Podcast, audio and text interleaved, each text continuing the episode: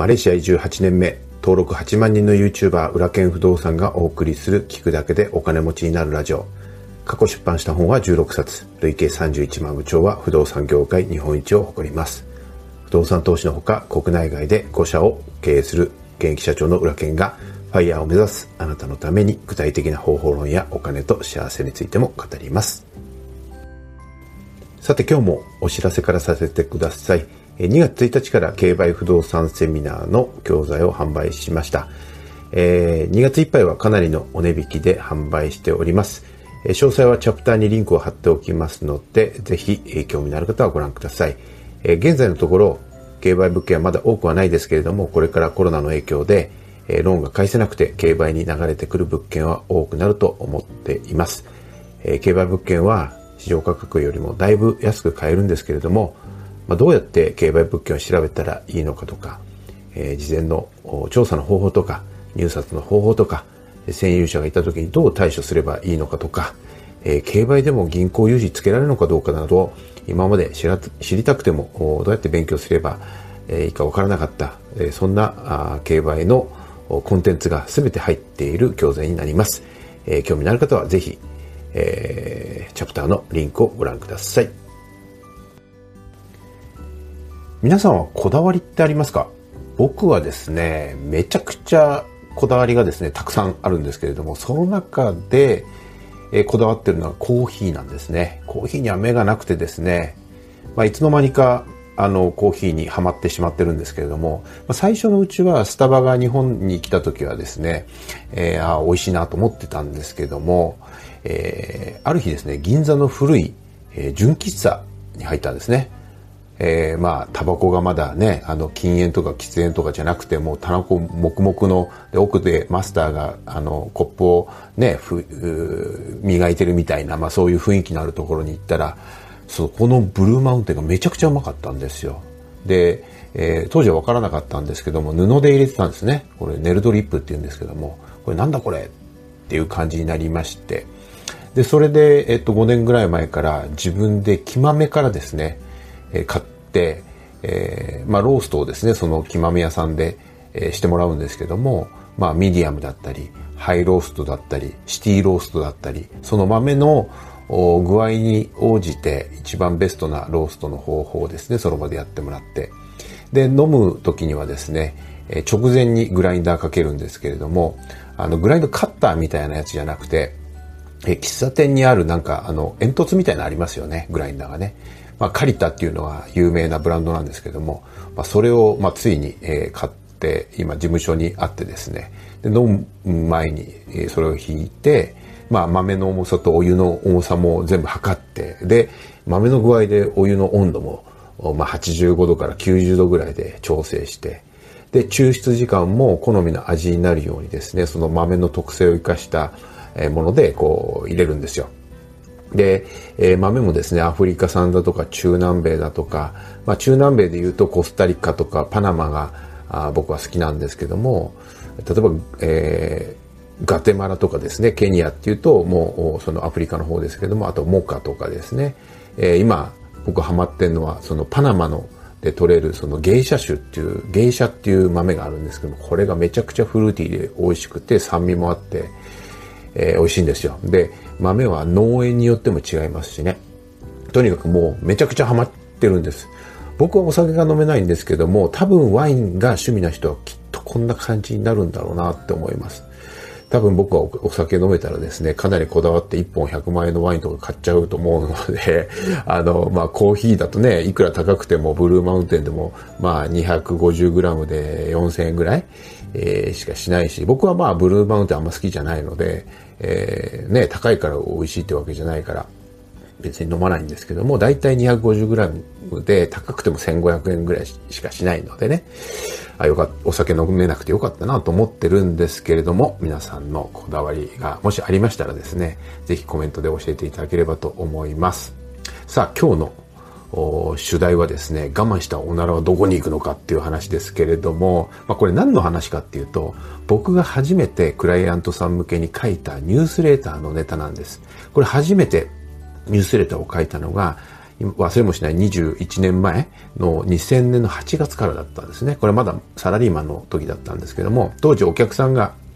えー、サラリーマンの時にですね、まあ、既存のお客さんですね、200人くらいいたんじゃないかな。そのお客さん向けに情報発信をし始めた。で、書くネタがないから我慢しておならはどこに行くのかっていうネタを書いたって話なんですけども、まあ、これちゃんとあの、えー、最後まで繋がっていくので、えー、最後までお聞きいただきたいんですけども、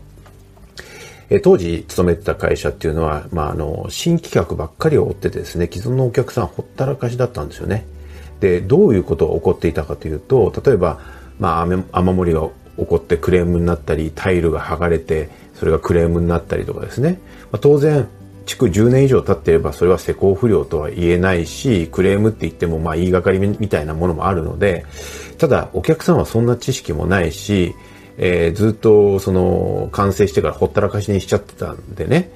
えー、まあそれがクレームになってしまってえー、で、結局悪い噂が立っていくんですよね。で、ほったらかしにしていくとこれ大変なことになるなと思って、当時、まあ、ペーペーの営業マンでしたけれども。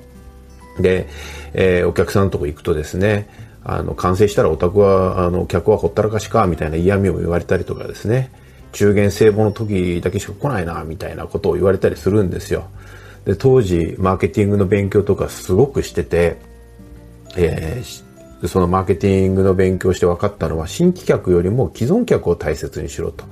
で、既存客は、まあ、リピーターになるっていうのもあるし、口コミでお客さんを紹介してくれることもある。で、営業で一番最強なのは口コミなんだというのを勉強してですね。やっぱり、あの既存のお客さんを大切にしなきゃいけないなと。ただ、物理的に、えー、少ない営業マンで200人以上もの既存客をですね、カバーできないのでどうしようか考えたときに、ニュースレターっていう情報誌を書こうと思ったんですよね。で、当然僕はその情報誌なんて当時書いたことないですし、メルマガすらもまだあんまり一般的ではなかったですし、ブログなんかなかったんですよ、当時。2000年は多分なかったと思いますね。ちょうどブログをやり始めたぐらいの時じゃないかなというふうに思いますけどね。なんで、アナログのその情報誌を出すことにしたんですけども、じゃあさあ、情報誌を出そうと決めてパソコンに向かったもののですよ。4日間も何も書けないわけですよ。何を書いたらいいかわからないんでね。で、それでとりあえず書いたネタが我慢したおならはどこに行くのかだったんです。で、大家さんは、まあ高齢な方が多かったんでね、多分当時、えー、健康ネタを書こうと思ったんでしょう。で、これが僕が作家としてブレイク後々ね、するきっかけになった最初の一歩だったんです。それから、えー、地主さん向けの相続の話だったり、空室対策の話だったり、えー、まあ、賃貸経営の、まあ、法律的な話だったり、まあ、そういうのを、情報をですね、えー、毎月書いていって、えー、時には、まあ、無料で、要するに、その、屋根の点検しますよとか、あやって、そうすると、まあ、点検してよみたいな話になるわけですよね。で、点検に行くと、まあ、ちょっと一部防水が切れていたり、えー、コーキングをやり直した方がいいところが見つかるので、で、ちゃんとお見積もりを取って、で、えー、修繕、うん、費としてですね、工事をいただける、あるいは大規模修繕の受注につながっていって、あるいはそういった、えーえー、フォローをしていくことによって、余っている土地の、まあ、新規の有効活用で、まあ結構大型の受注もできるようになったっていうことなんですよね。で、えー、以来21年間独立、その後3年、2年ぐらいで独立したんですね。からも毎月ニュースレターを書いて、えー、もう400号以上書いてますね。未だに書き続けてますけど、今はまあ期間になって3ヶ月に1回書いてますけども、去年までは毎月書いてましたんでね、2000年の8月から忘れもしない。オリンピックですよ。シドニーオリンピックの年から毎月書き続けてですね、だいたい A416 枚ぐらい書くんですけども、まあそれを書いていたおかげで16冊本を出して、まあ31万部という不動産業界では最多の部数を出して、まあ今に至っているっていう話なんです。